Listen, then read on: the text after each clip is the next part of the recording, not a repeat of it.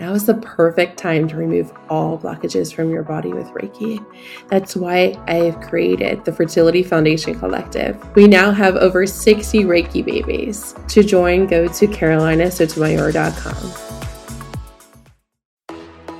Hi, I'm Carolina, your podcast host and expert womb healer. Over the past five years, I've served over 500 women to remove physical blockages in their bodies. We achieve this with Reiki I believe healing doesn't have to be done alone, nor should it be. You will hear stories of healing, methods to heal with, and guest speakers covering taboo topics you won't hear anywhere else. Let's continue this journey of womb healing together. Hi, I'm Carolina, your Reiki master and podcast host. Do yourself a favor and subscribe and to support our podcast, please leave a rating and review. I would be so thankful. So today we're talking about what I've learned after 68 Reiki babies. So it's early October 2022. And as of right now, we have 68 Reiki babies. Those are earthside and also still in the womb. So we're going to dive right in. I have been practicing Reiki for over five years and I've seen over 500 women. And the number one thing I would say is everything goes back to the womb. The womb is where the sacral plexus chakra is located, and that energy center, because every chakra is an energy center, controls the emotions. It also controls pleasure, creativity, and it's also our connection to our soul. And a lot of our emotions that are negative can get stuck in this area. And that also can complicate our ability to have healthy periods easy periods, meaning like they're less painful or pain free. If this chakra is blocked, it can lead to painful periods. It can lead to complications in our fertility. It can lead to things like PCOS or endometriosis, which is very common if you're trying to conceive. Those are the two top ailments. If you ask any reproductive endocrinologist and infertility specialist, an REI doctor, they will say the two things that they see the most is PCOS and endometriosis. I know this because we just interviewed uh, Dr. Carolina Suelo from California, and that's what she said on our podcast. So it is so important to work on our emotional health when we're trying to conceive or we're preparing, I always try to get women before they're actually trying so we can do womb blessings and womb clearing and figure out where our chakras are so we can make sure we're doing a balancing and making sure we know our triggers and actively putting a plan in place so that we are aware of what we need to work on, what our strengths are, and how to de-trigger ourselves so we can live lives peacefully and happily. So the next thing is the symptom is never the root cause. And that means that if you identify, oh, I'm an anxious person, I'm a shy person, but what made you that way? Is there a life event that triggered that that type of response? So if a person doesn't like to be seen or public speaking, like say they're scared to speak in front of a crowd, what are their beliefs around their voice? What is their beliefs around communication? What is their belief around being seen in a large capacity? So, was there an event when they were young, between ages zero to seven, where maybe they had a trauma where maybe they were picked on or maybe there was a big event and they were terrified or were bullied? usually there's something in our childhood that influences how we behave as adults. So the symptom is never the root cause. Everyone has a story. So even if you've had the most perfect childhood, there's always something to heal.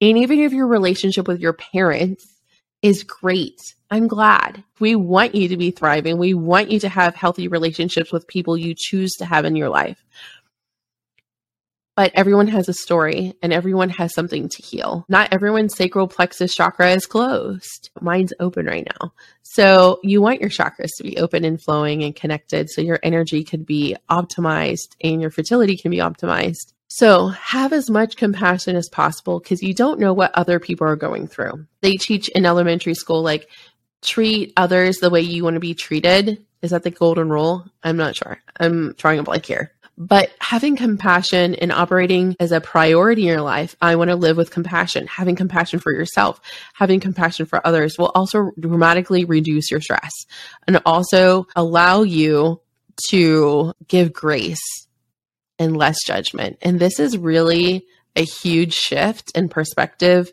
Having the ability to lead with compassion allows you to hold space for people or give grace to yourself and just really proceed and have outcomes that are more positive than if you hadn't. And I think that that's really important as you heal that you know that you'll have more capacity for that. To hold space for someone like I do is a true honor. This person is opening their energy to me, their soul, their heart, their emotions, their secrets. And that is a privilege. It is not something I take for granted. Holding space also is a skill set that you have to learn. It's more than just active listening, it's asking the right questions and when. It's validating, making sure you're not invalidating someone's pain and their story, but also allowing them to have breakthroughs during that time. And it's important not to project onto the other person. To hold space for someone is solely about them and nothing about you. If they ask for for your experience, then you can share it. But to hold space is truly an honor because then you can witness their transformation. You can witness, you know, they bear everything their pain, their tears, their hopes, their fears. And it's super important to honor that sacred vulnerability. The last thing is when the emotions get stuck, breathe them out. Have have a ritual to release. It's really important that we know that emotions get stuck as soon as they come in, we feel them and then we release them. We're trained as people to stuff our emotions, to shut our emotions off. The quicker that we're not crying, the better. Crying is an inconvenience. Crying is an embarrassment. That's what we're taught as a society. It's okay to feel your emotions. It's healthy to feel your emotions, but it's also needed to have a practice or ritual to release them. My favorite way is breath work. You feel an emotion for 90 seconds and then you just release it. You have to make a deliberate choice. Am I going to release this or am I going to hold on to it?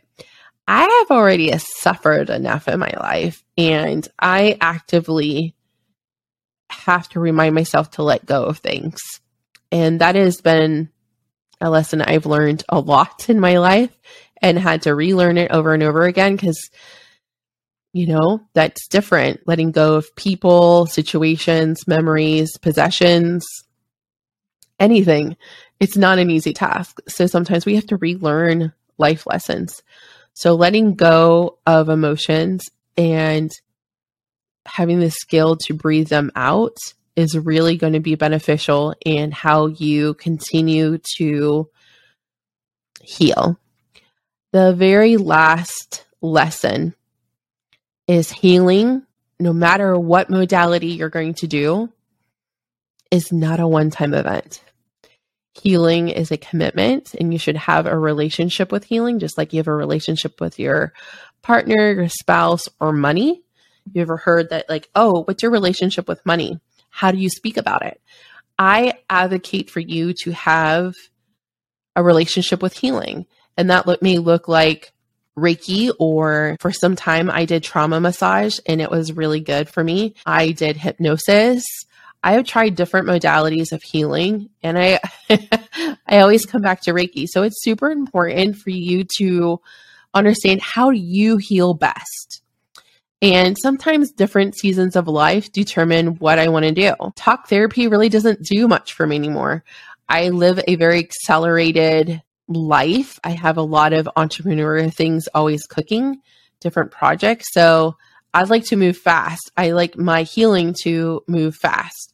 I want to release it and move on. I want to get things done. I am a doer, always been a high performer doer.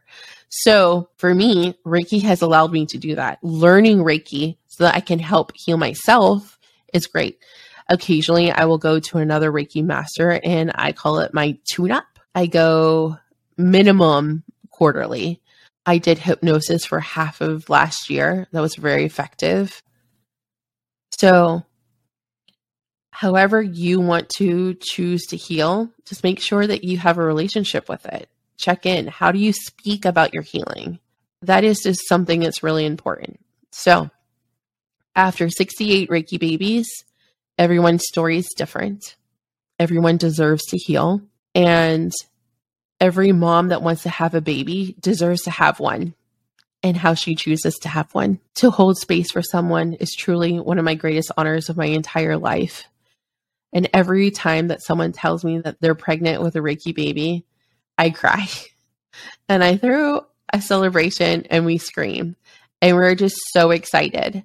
There's nothing greater than helping a woman, a family, a couple create something that they have been desiring so long. And that looks so different for so many people. It might be embryo adoption, that might be insemination, that might be IVF, that might be natural, that might be with Clomid, that might be through a surrogate. There's been so many different ways that we've helped people have babies. But Reiki womb healing, it for everyone. Anyone that wants to heal, that's for them. And the benefits of a Reiki womb healing session and working with me, it just allows you to release things that you don't even know it's there. It allows you to physically feel lighter. It allows you to feel cleaner. It allows you to think more clearly.